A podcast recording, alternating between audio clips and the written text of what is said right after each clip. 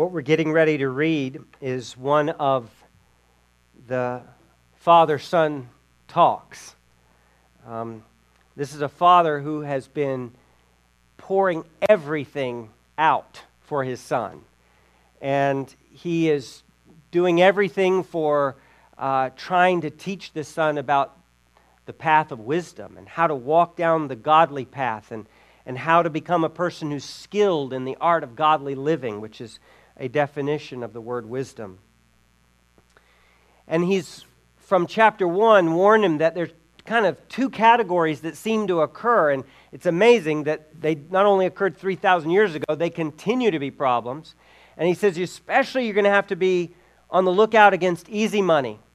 And that's particularly breaking the 10th commandment. That's, that's begins with coveting. And then he also is going to say there's a, a lot of breaking of the seventh commandment and that is, thou shalt not commit adultery. And, and as Jesus will ultimately say, really, like coveting is the beginning of, of greed and even the beginning of, of stealing, in the same way, uh, coveting of the eyes uh, uh, for the physicality of another person is, is the beginning of, of breaking of the commandment, thou shalt not commit adultery. What we're going to read in these 23 verses in chapter 5 is, as one commentator put it, a robust, manly lecture. So I'm going to say most of us have grown up in church. We've never heard this passage preached on in its entirety, not in a Sunday morning service. It is very plain and frank without being unchaste. But it, it hits it from all sides. So we just need to let the Word of God speak and know that He knows what we need, and we listen to it not just as from Solomon or not just from the literary person of a father to a son, but ultimately from God to His sons and daughters, even in this age. So listen carefully to this manly, robust, father to son lecture known as Proverbs chapter 5. My son, be attentive to my wisdom. Incline your ear to my understanding, that you may keep discretion, and your lips may guard knowledge. For the lips of a forbidden woman drip honey, and her speech is smoother than oil. But in the end, she is bitter as wormwood sharp as a two edged sword. Her feet go down to death, and her steps follow the path to Sheol. She does not ponder the path of life. Her ways wander, and she does not know it. And now, O sons, listen to me, and do not depart from the words of my mouth. Keep your way far from her, and do not go near the door of her house lest you give your honor to others and your years to the merciless, lest strangers take their fill of your strength and your labors go to the house of a foreigner. And at the end of your life you groan when your flesh and body are consumed. And you say, How I hated discipline, and my heart despised reproof. I did not listen to the voice of my teachers or incline my ears to my instructors. I am at the brink of utter ruin in the assembled congregation. Drink water from your own cistern, flowing water from your own well. Should your springs be scattered abroad, streams of water in the streets? Let them be for yourself alone and not for strangers with you. Let your fountain be blessed and rejoice in the wife of your youth, a, a lovely deer, a graceful doe. Let her breast fill you at all times with delight. Be intoxicated always in her love. Why should you be intoxicated, my son, with a forbidden woman and embrace the bosom of an adulteress? For a man's ways are before the eyes of the Lord and he ponders all his paths. The iniquities of the wicked ensnare him, and he is held fast in the cords of his sin. He dies for lack of discipline. And because of his great folly, he is led astray. This is the word of the Lord. Father, we thank you. We thank you. We thank you for your word that is so clear. Lord, from Genesis 1 to Revelation 22, you cover everything we need for life and for godliness. All that we need to believe in order to receive your mercy and your grace. And then all the ways that we need to behave in order to be in line with your character and to be living the life that you have called us as your sons and daughters to live. But Lord, we cannot do, we cannot understand, we cannot even be touched by these words if your Holy Spirit is not poured out upon us in fresh and increased measure. So we ask, Lord, would you right now anoint us in a very fresh way? Lord, you tell us, be not drunk with wine wherein is excess, but be filled with the Holy Spirit. So we're just asking, fill us afresh. The parts of us that are, that are callous, that are worldly, that are sensual, that are held in cords of sin. Oh God, we pray right now that you would so convict and you would so correct that, Lord, we would be able to genuinely turn away from that sin and we would be able to live differently in your power. Lord, not so that we can be we can be better than others, but Lord, so that we, though sinners who are saved by grace, we can point others to one who is better than us all and who takes the sinful people of this world and dies for them and, and offers not only to wash their sin away, but to make them new, even like Himself. So, Lord, we make this prayer in the power of the Holy Spirit and in the name of our Lord and Savior, Jesus Christ. And together, God's people said, Amen. As we come to this passage of Scripture, let's just set it in context. As I said, he has said that there are, the Father has taught the Son that there's going to be two temptations that are just going to be overwhelming. It's going to be the temptation to easy money and to easy sex. And though we might be a little uncomfortable about talking about this, especially with children of young age, and I'll seek to be as careful as the Bible is careful as we speak about this. But I don't want to say less than the Bible says. Because this is the truth, parents. You need to understand it that we live in a world that has been so completely sexualized that your five year old knows more than you would ever imagine. There, maybe they haven't heard a word of it from you, but they've heard it from their friends at school or on the playground. They, they, they've seen it on the computer or on television. They know words, they've seen things. And so the reality is, is God has put in His Word the way that we are to approach, particularly parents are to approach. I think a father to a son, a, a, a mother to a daughter, to be able to have the talk this is what you're getting is one of the talks. And he comes back. It's not just one talk, it's going to be multiple talks because there are ways of uh, different aspects that he's going to be describing.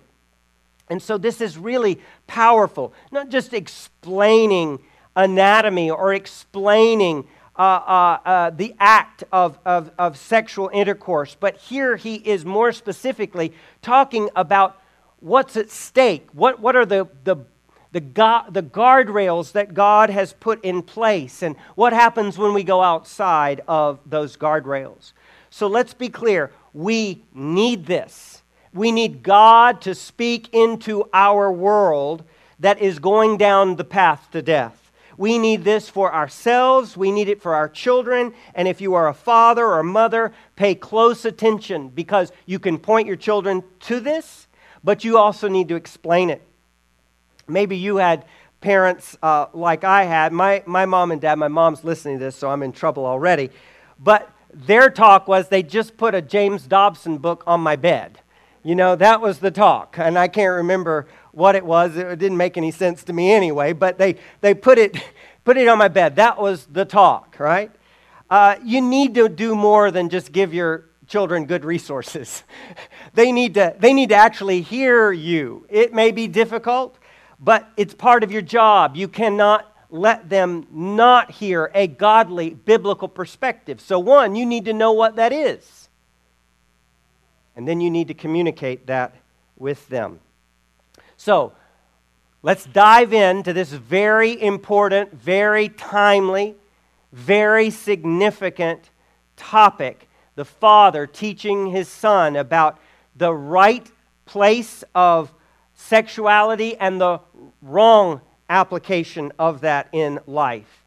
And so he begins again another lecture, verse 1 of chapter 5 My son, be attentive to my wisdom, incline your ear to my understanding, that you may keep discretion and your lips may guard knowledge. This is how all of these lectures begin. It's kind of that overview statement and he's wanting to say, hey, pay attention, right? If you're a parent, you know that as difficult as it may have been 3,000 years ago for parents to get the attention of their children, there are more shiny objects, more screens, more distractions than there have ever been.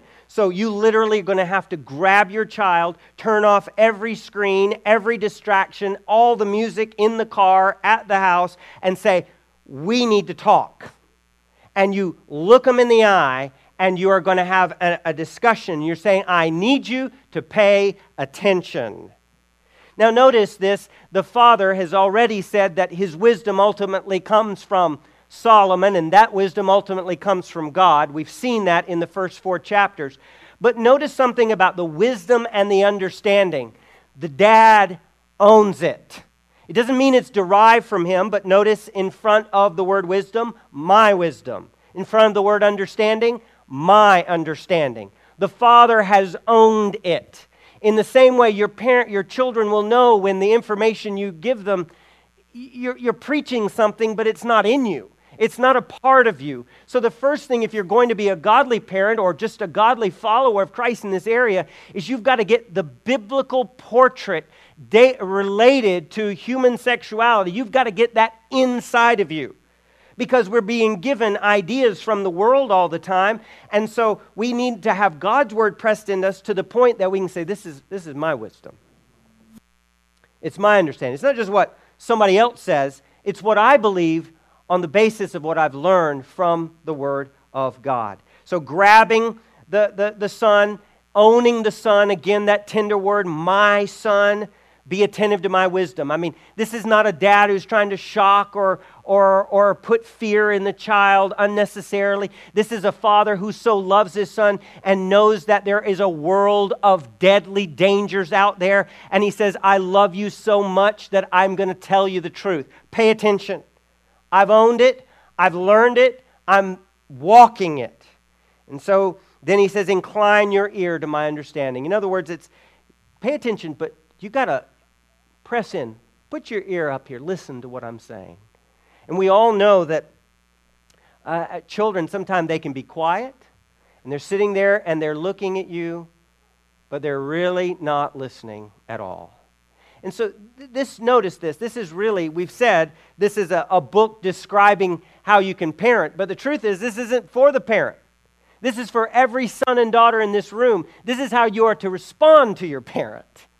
You are to incline your ear. You are to pay attention. Your parent, you say, and this is the truth your parent can make you sit in one spot, but they cannot make you pay attention.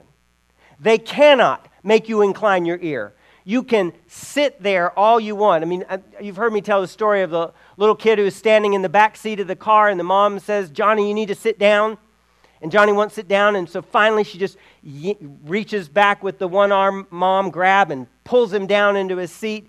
And so he's back there sitting, and he says, he says, I may be sitting on the seat, but in my heart I'm standing up. Right? And that's the truth, right? I mean, you can get them to do something, but you can't get their heart. So, children, I'm wanting to tell you, as your parents are teaching you from the Bible, they're not doing it to be mean to you. They want you to live. They want you to have a happy life. They want you to have a healthy life. They want you to go far. They want you to know God. And so they're doing this to be a blessing. But you and you alone can pay attention and incline your ear. It doesn't matter if you're a six year old or a 60 year old. We all have to do this, either directly to God through the Word or from our parents. Notice again, this is what he says that will be the result that you may keep discretion. Discretion being that you know how to act in, in very difficult situations, that, that there is a lot of uh, what you might say gray in the world, right? And, and how, do you, how do you act in a godly way? How do you have discretion to know how to weigh out very complex situations?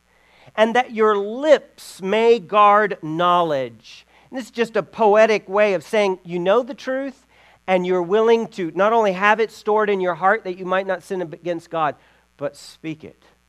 That, that's what you're going to speak. And you notice, you, you know, it's for out of the abundance of the heart that the mouth speaks. And you'll be amazed. You go, how do I know how to say that? Where did I learn that? It's all been poured into you at some point. And if you've let the words of the father or the mother soak in, you're going to find yourself being 60 years old and you're going to be saying that. Where did I learn that? I learned that from my dad.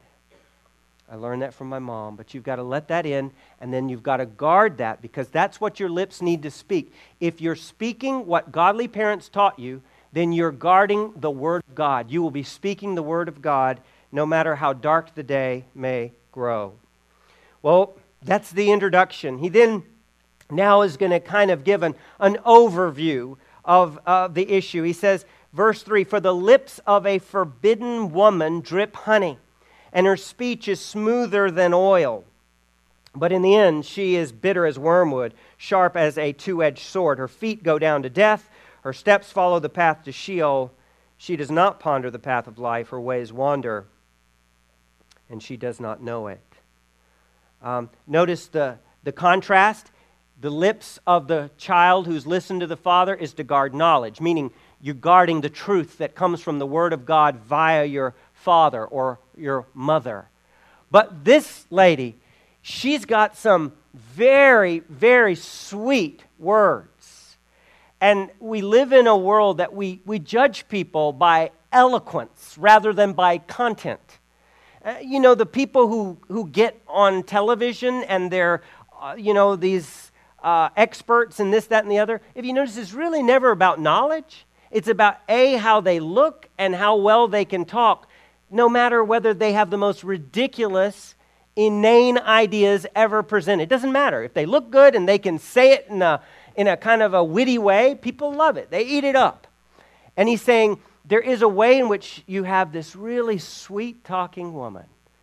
So he wants them to know that sin, part of the issue with sin is, is it comes across looking one way when in reality it's another. To use the old Puritan expression, what Satan does in temptation is he, he presents the bait, but he hides the hook. It's like a fish. Wow, free meal right there. And you go and boom, you're hooked, you're caught. And so he's wanting to say, look, when you're dealing with this out in the world, that it's not that sin looks bad.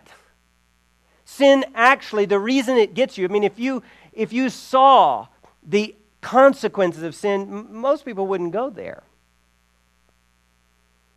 But because it looks one way and it, it tastes sweet, it, it, it seems smooth, people get drawn in.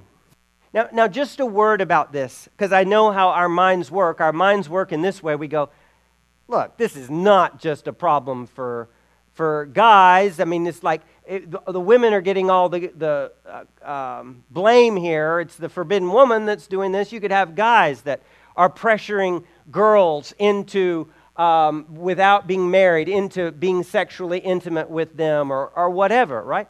It's true. Know that how the book of Proverbs is written is not trying to say these are universal truths. it's written with what's known as literary concreteness. It's a specific example of a father talking to a son for the sake of, then you can derive the principles. A mother talking to a daughter, right? So, so don't, don't get caught and say, well, it only means that one instance. It's, it's just the literary concreteness that he's doing so that you can get a picture of it and then you can apply it in a more general way. So when he's talking here about forbidden woman, that word forbidden is, is a bit, uh, it has multiple meanings, but it's the word for strange or foreign or, or as they translate it in the ESV, forbidden.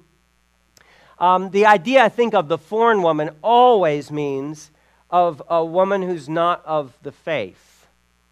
So it means, it, it, this again is one of the big scriptural themes. You marry somebody who's not a believer, or you get involved with somebody who's not a believer, you're going to be in a world of hurt. And so I think that's there, but I, I do think the idea that the ESV picks up on is right. Namely, this is somebody you know you're not married to, it's outside the fence, but she's talking to you over the fence. And when she talks to you, it's sweet. I mean, you just look, and she has a way of, of, as it'll say later, she captures you with her eyelashes, right? She just knows how to speak and just kind of draw you in, and it seems all so good. I, I mean, this is one of the things about the world now. It's not just that sin has become the norm, it's that sin is now put up there as the good. Sin is now put up there as the the true, the beautiful. It's, it's put up there, and everybody's saying, Oh, if you're not with that, you're not good, you're not true, you're not beautiful. And this is what this lady, she has sweet talk she knows how to, to whisper sweet nothings to this guy. And he just, he just kind of like, wow, that just tastes so good. It says her speech is smoother than oil. This is the idea of refined olive oil, just so silky, so soft, so smooth. And she just is a smooth operator. So the problem with sin is, is we think that it's got to be some big sign with a skull and crossbones saying poison, right? Do not enter. Let me just tell you, there's not going to be a sign like that. There's not going to be a sign. It's going to be the most beautiful, appealing, sweet talking, sweet tasting opportunity in front of you. But that's the wisdom. How do you get past appearances and dig down to bedrock reality? Notice verse 4. This is always about uh, how Proverbs goes, but in the end, she is bitter as wormwood, sharp as a two edged sword. Th- this is, if you could think, and this is what I want each of you to do in every circumstance, not just right and wrong, but just your life is we as Christians, one of the great things that we need to do in making any decision is we need to think about the consequences and where it's going to end up. Right? Where is this going to end up? Because in the moment it might seem sweet. It might seem smooth. It might seem, this is exactly what I want. But walk out because you've been given biblical truth, you've been given godly wisdom walk it out and see where does this thing actually end where is the where is the the, the destination that this road is going to go and you know it from biblical truth plus from hundreds of examples that you know in people's lives of the destruction that falling in and giving in to temptation can bring and so here he says where does it end but in the end so you think it tastes good now but at the end of the road, it's going to be bitter as wormwood, which is just an incredibly bitter taste. Just imagine uh, putting, uh, some of you have ever been, I don't know if last time when we went to Belize if we took quinine tablets, but if you've ever taken quinine tablets for malaria, oh man, that is some bitter, bitter stuff. Well, imagine you think it tastes good now, but let's think about how's it going to taste five years from now. How's it going to taste five years from now? How's it going to taste 10 years from now? And he's saying it's going to be bitter as wormwood and it's sharp as a two edged sword. It doesn't bring life, it's going to bring death. In fact, he says that in, in 5. Her feet go down to death, her steps follow the path to Sheol. That's, that's, that's it. Do you notice God is not a cosmic killjoy? God has not put his law because he's trying to keep you from the one fruit that's actually going to make you happy and satisfy you. God knows that no matter how sweet the path may look, no matter how wonderful the appearances are, He knows where it ends. And He's telling you, you don't have to scout it out yourself. You don't have to learn everything by experience. You can learn by submitting your heart to the Word of God and saying, I'm not going to walk that path. If you're on that path today, then you can say, I'm getting off of that path because I've been told and I believe, not because of somebody's experience, but because of God's Word making it plain. This is headed to death.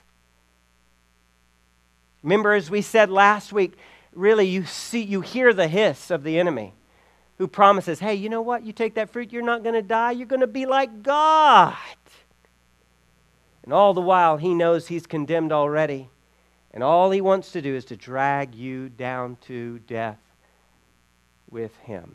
Every time you ride by a cemetery, you need to say, that place is the marker of people who thought that sin was sweet tasting honey but in the reality, it was poisonous wormwood leading to death. So he's very clear. You've got to consider the end, consider the consequences, figure out where this is going to work out. I mean, I do this for myself all the time. I try to say, when I'm before I'm making a decision, what do I want my life to end up like? Where is this decision going to end me up at? And the best that we can get, figure out with our God given wisdom. We imagine that, we see that, and we say, well, then I don't want to go that path. Or, yes, that's the path I want to go. Notice there in 6, she does not ponder the path of life. Her ways wander, and she does not know it. She doesn't ponder what she's doing. She lives in the moment for immediate sensual gratification. That's it. And isn't that true? We are taught by the world. Don't think, I mean, you know, you know, even that whole Fu Manchu song, whatever that is, you know, I mean, live, uh, live like you're dying, or whatever that song is. Um, the, the point is, is just get every little experience you can now. You know, enjoy it to the best of your ability because this is, this is going to be the end, and you just kind of want to soak it up. But nobody actually ponders. You're on a path. Where is that path headed? I, am amazed. I, I don't think that antipathy toward Christianity is the big marker of our age. I think it's just absolutely that people could care less. I don't think it's people are, are, are, are, filled with hatred. I think they just, when they think about God, it's like, who cares? They live and they die and they never consider what the ways they've lived mean and where the path they've walked is headed live and die, never having thought about eternal destination. Can you imagine that? Let me tell you, it is rampant in this land and it is rampant in the church of Jesus Christ that everybody's about here, now, this moment, not realizing you are on a track. And she's just aimlessly wandering, trying this, trying that, going wherever. But she doesn't know she's wandering because she's never thought about the fact that everybody's life is a path. So then we now go into the very specific reasoning for not falling into sexual immorality. Verse 7 And now, O sons, listen to me and do not depart from the words of my mouth. Notice he's put sons back into the plural there. Because as we said back in the beginning of chapter 4, verse 1, this most likely means not that the, the father had multiple sons at one time, but it's talking about chrono, chronological sons, sons over time, sons, grandsons, great grandsons. Literally, this is one of the ways we can know this talk is for us because we are one of those sons. Father Abraham has many sons, and I am one of them, and so are you. If by faith we receive the righteousness of God, then we are the sons of God. So he's now speaking to that cross generational sons. Again, he says, Listen to me. But he also says, Don't depart from the words of my mouth. Again, it's not how you start, it's how you finish.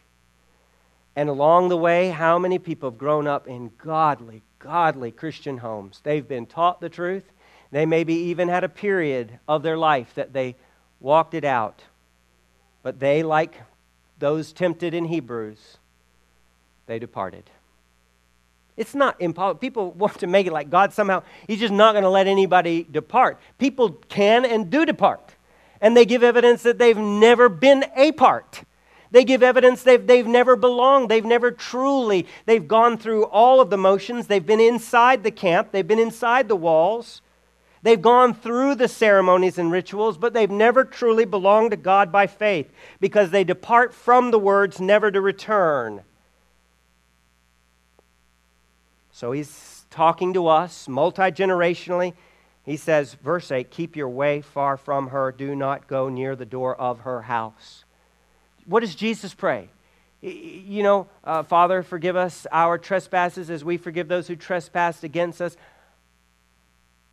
Lead us not into temptation. Let's just be clear. Most of us in this room are too weak to even get near temptation. And it's not every temptation. Uh, this is my saying, this may confuse you, but this is what I, I've come to realize. Temptation is only temptation if it's tempting to you. So, not everybody's going to be tempted to easy money, to, to greed, to stealing. And the same way, not everybody is going to be tempted in the same way towards sexual immorality. But you know where that sin that is a temptation for you. And you say, Lord, deliver me from evil, which means don't even let me get close to it. Let, let me tell you, what you look at is what you are going to follow.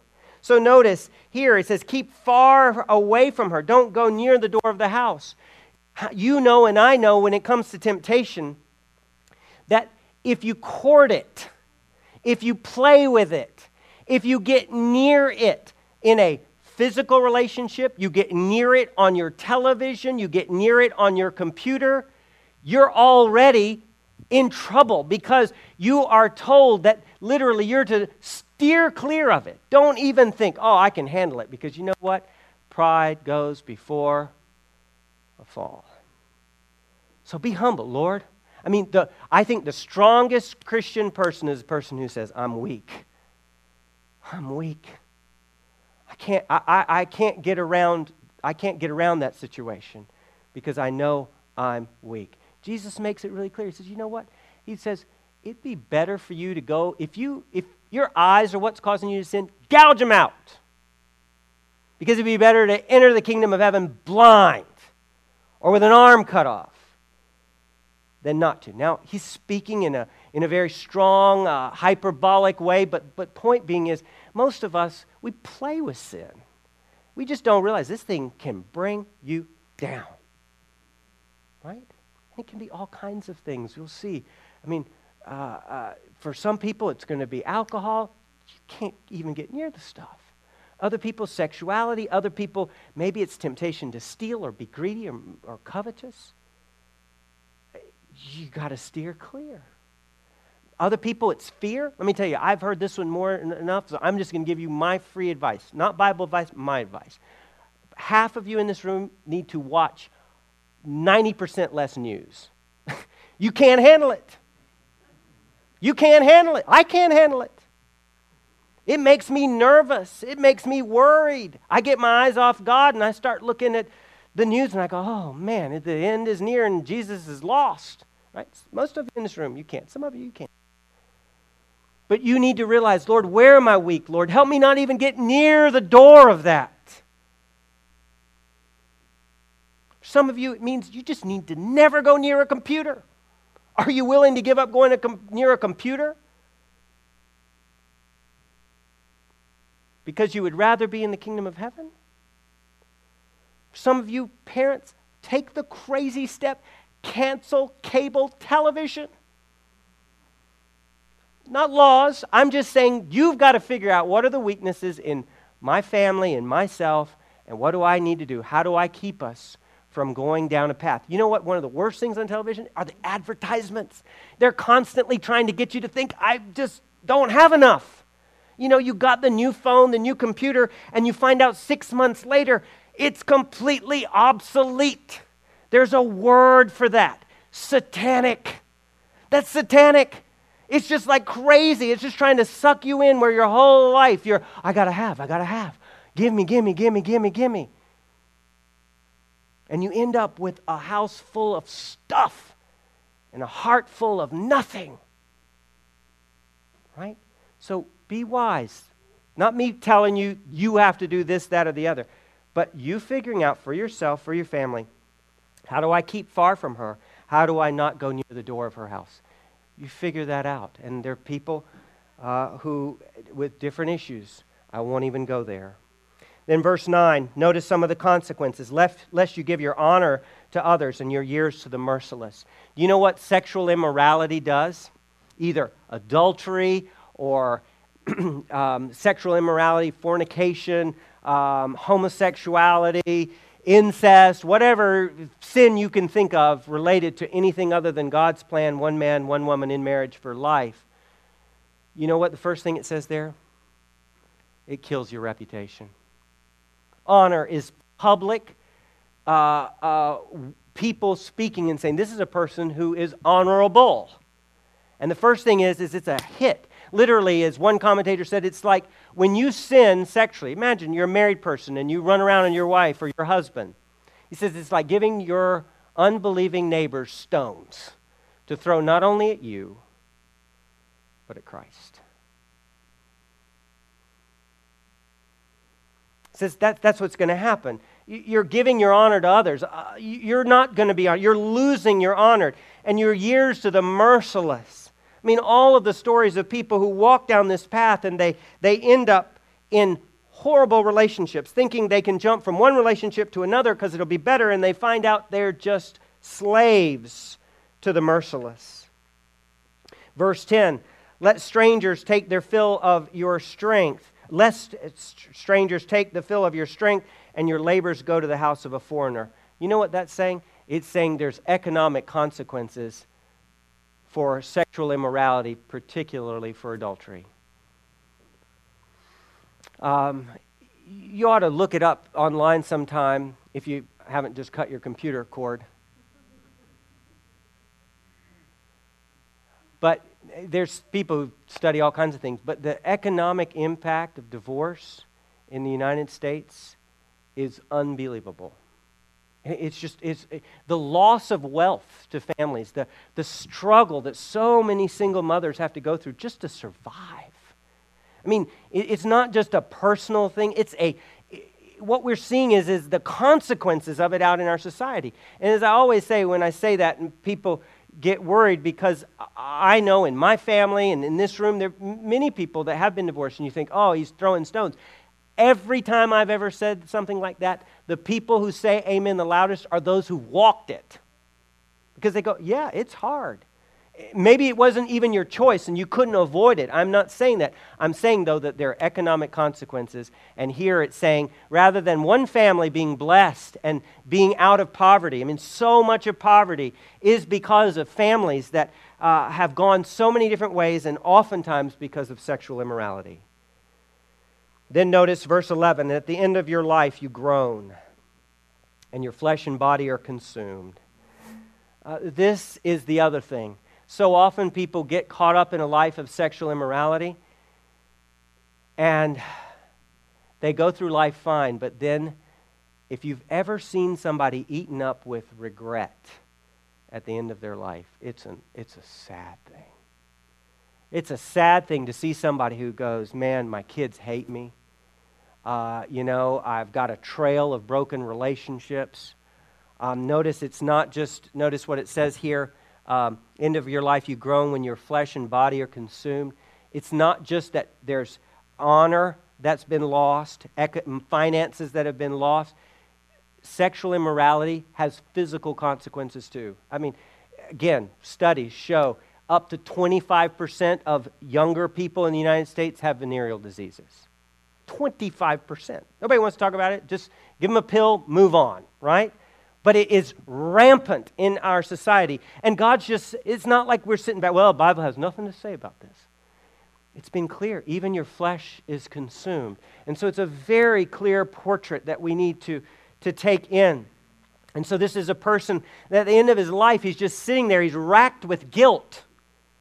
These are those people at the end of their life, they're replaying. They can't remember what happened five minutes ago, but they remember the sins of their youth and they replay them and replay them.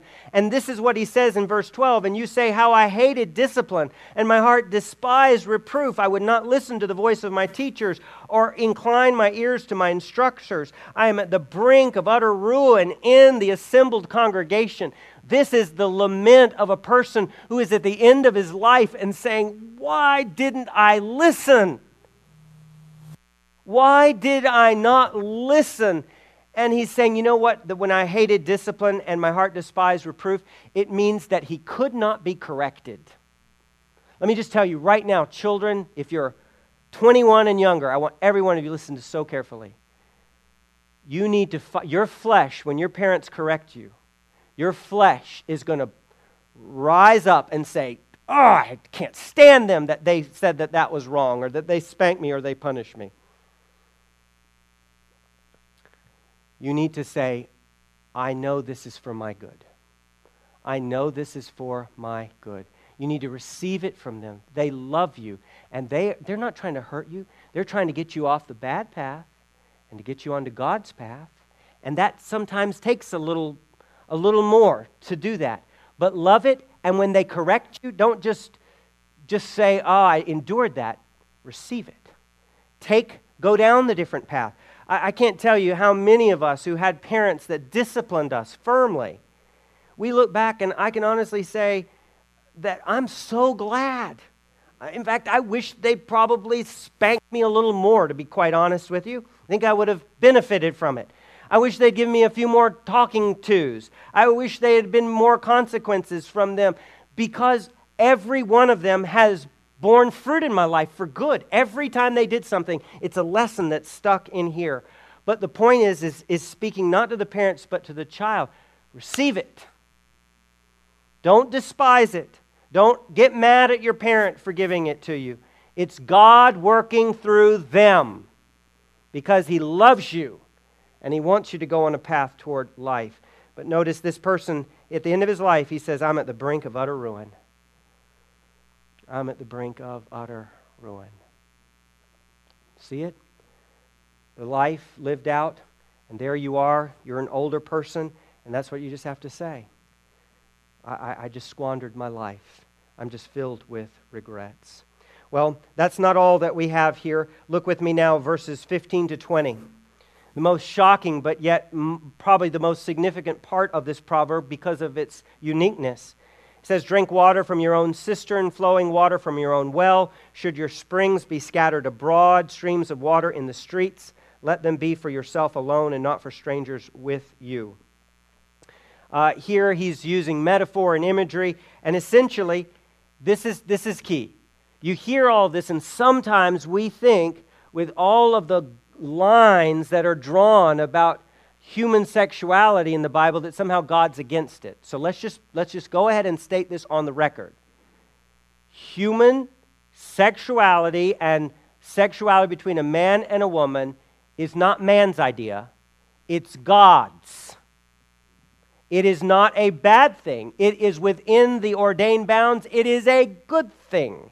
And it is the way that God, He has given it for not only the pleasure and blessing of the couple and for their intimacy, but even for the bringing forth of life into this planet. And so, when we are on one hand saying this is wrong, we need to, with an equal trumpet, say, look, the idea is God's. He's for it, He made it, and He says this is the way that it will be best expressed. And so He's saying to the Son, Drink water from your own cistern, flowing water from your own well. He's basically saying, yes, that this is a human desire, a human need, like thirst that you need to have satisfied. He says, but you've got your own well, you've got your own cistern at home. That's where you need to be satisfying your thirst. Then, when he says, Should your springs be scattered abroad, streams of water in the streets, two possibilities. I, I think that it may mean that here, talking about the wife, that she literally is immoral and she literally is, is out in the street, or it could be the man is drinking from the street. Either way, uh, uh, the, the point is, is that this is just saying there are no boundaries. And literally, it's not an exclusive relationship between husband and wife. The reason we know that if it is the wife or the husband, that it is really about exclusivity, look in verse 7. Let them be for yourself alone and not for strangers with you. The beauty of physical intimacy is for a husband and wife within the sacred commitment of marriage. It's God's idea. It's God's idea. And He says it's, it's just between you. It's, it's something that you will never, you don't share with anybody else. And this is one of the reasons, I mean, people who, it shocks me, but people who totally don't believe in the Bible, yet when their husband or their wife or their boyfriend or girlfriend cheats on them, they're furious. I'm like, why? why? Because the law of God is written in the heart of man. We know it's wrong. We know it's wrong. And so here he's, he's saying it needs to be exclusive. And then this is a prayer. Well, verse 18 Let your fountain be blessed and rejoice in the wife of your youth, a loving, deer, a graceful doe. Let her breast fill you at all times with delight. Be intoxicated always in her love. This is the father praying for the son. Let me just tell you this. I've heard so many people in my life say, Oh, I can't, I don't like prayer. Prayer's boring. It's probably because you've never had anybody pray a prayer like that for you. But here is a father. Remember, this is a robust man to man talk. And this is the father praying for his son that rather than trying to find satisfaction out in the street, where it's going to bring death and destruction and loss of honor and loss of wealth, and, and ultimately it's going, to be, it's going to be utter ruin. He says, within God's bounds, what I'm praying is you will have the most sexually satisfying relationship imaginable, son. And God, let it be so. Isn't that, let your fountain be blessed and rejoice in the wife of your youth. Again, uh, uh, uh indicating that this is a long term commitment, that this is the wife that he's had since they were young. Then it says she's a lovely deer or graceful doe. The reason the ESV translated graceful doe is because they just knew it wouldn't work, but it literally says a graceful mountain goat. um, and most of you, you know, if your dad is praying for you, may your wife be a lovely deer and a graceful mountain goat. That wouldn't work for you, right? But the point is that he's saying, and I heard one commentator who said he was in Israel, was up on a tell, which just is a, a word for mound. They were doing archaeological uh, uh, excavation. And he says a, a mountain goat actually came to him. And he says all of a sudden this verse made sense. He said the, the mountain goat was so nimble it could walk on all of these rocks. He said it had the most beautiful eyes and eyelashes. And he said it would let you pet it, and its, its hair was the silkiest, softest hair. He said all of a sudden he realized it really was a compliment. It really was a compliment. When the, God was saying, I want your wife to be a mountain goat, or the father saying, I want to praying to God, I want your wife to be a graceful mountain goat. And then you just notice the, the, the beauty uh, and the, the play and the joy of physical intimacy. Let her breast fill you at all times with, be, with delight. Be intoxicated always in her love. Literally, the word there is be led away. What it means is if there's something that you should be able to just let yourself go and enjoy, and you know there's no guilt, no shame, and no repercussions, no evil, all good from God, it's the husband wife physical intimacy. By the way, let me just say this. We live in a day and age where the thought is, is that physical intimacy is something you choose. At, we're talking about husband and wife. You choose if you feel like it. I think I'll, I, you know, my husband's acting good. I think we'll, we'll be involved that way. Or my wife's acting good. I think, you know, we'll be involved that way. It's not a choice. The apostle Paul says in 1 Corinthians chapter 7, wife, your body belongs to the husband. Husband, your wife belongs, your body belongs to the wife. Meaning, it is a command of God, not just something, it's not icing on the cake. It is the command, it's the cake that God has given. And part of what he's saying is, is we live in a day and age where people are trying to find satisfaction everywhere in the world, partly because we're not living out the mandate of God to be satisfied in that way within the bonds of marriage. Be intoxicated, be led astray, be swept away in this love. And then he finishes that by saying, Why should you be intoxicated, my son, with a forbidden woman and embrace the bosom of an adulteress? Gets right down to it. Says a woman, and this is the point if, the, if she's going to cheat on her husband, she'll cheat on you. you. You won't know how many people have been involved with that person and all of the lack of honor and disgrace for the name of God and all of the implications and consequences that come with it. And then we now quickly go to the end. Verse 21 For a man's ways are before the eyes of the Lord, and he ponders all his paths. You know, this is the verse that hit me the most in this passage. For a man's ways are before the eyes of the Lord. You know, this is what I thought. Think about this what your thought life is, what you think about, what you entertain, the books you read, the stuff you watch on television, on the internet, the people you hang out with. How many of you in this room you would say, you know what, I wouldn't do that if the pastor was there?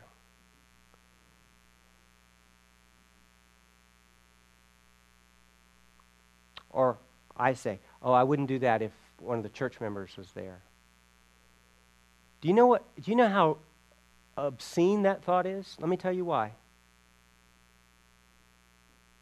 Because we're more concerned about what some other little sinful mortal human thinks than the God who sees everything.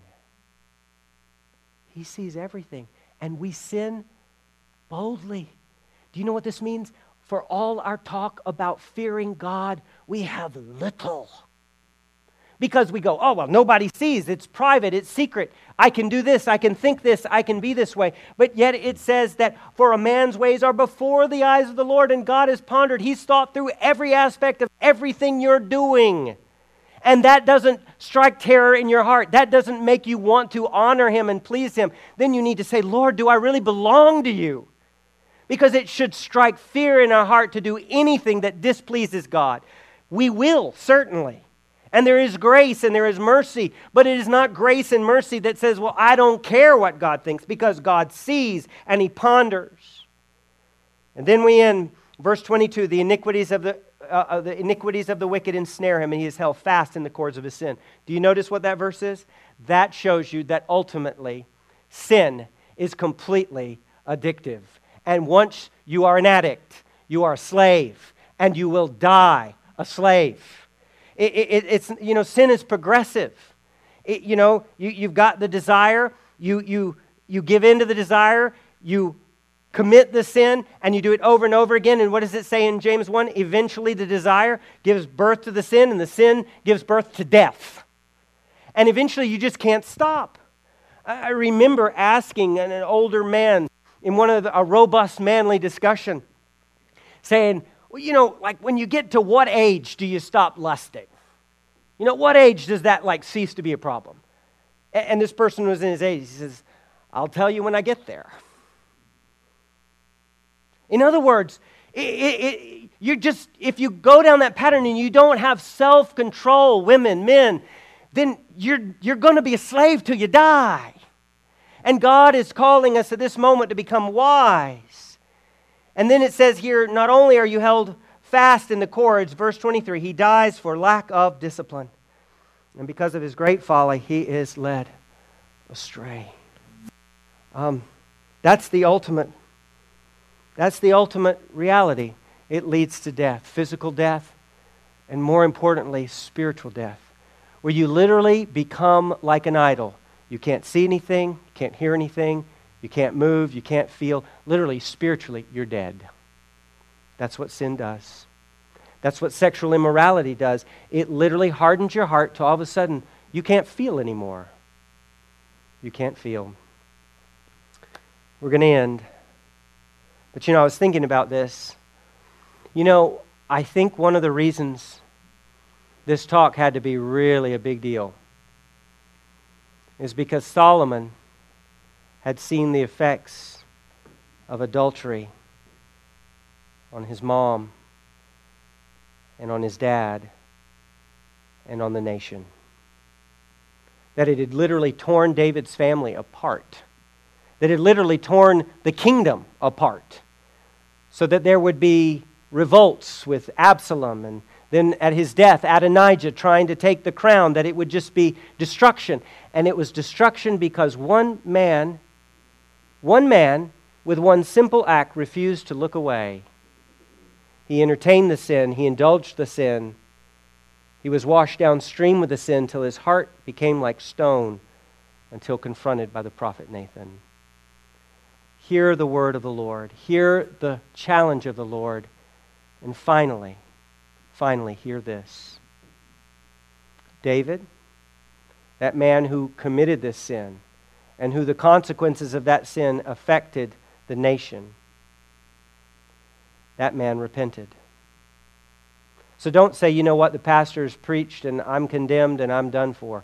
I'm telling you right now, humble yourself before the Lord. Say, Lord, this has got me in chains, but I want to be set free.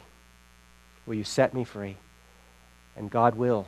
And He will give you the fruit of the Spirit, which is self control, so that you will be able to honor Him in all ways, even with that great gift of human intimacy. You will be able to honor Him from thought through all of your life. Would you pray with me? Father, we know this is a hard topic to look at, Lord. It's some very plain, plain words. Lord, we do not want to see it apart from the gospel and Christ. But Lord, we realize that spiritually we have been adulterous. Lord, we've not loved Christ. We've loved other loves, believed other things. And Lord, we want to be completely committed to the bridegroom of the church, the Lord Jesus Christ. All that he is, all that he calls us to. So, Lord, right now, as you convict us of ways that we are perhaps trapped in sin. Perhaps we're on the precipice of sin. Perhaps we're toying with sin. Perhaps we're getting lazy about what we let into our eyes and minds. That, Lord, you would help us. You'd help us right now to say, In Jesus' name, in Jesus' name, I repent. I ask you, God, to give me strength to fight against what the world is filled with. Lord, I pray for every man and every woman in this room that you would make for us, Lord, a people that would honor you in this realm while the world says no rules, just right. The world is completely throwing off the shackles. But Lord, may we believe you. May we walk by faith and not by sight, believing that ultimately the path that you have set before us is a path of life. Lord, it is in Jesus' name that we pray, and together God's people said, Amen.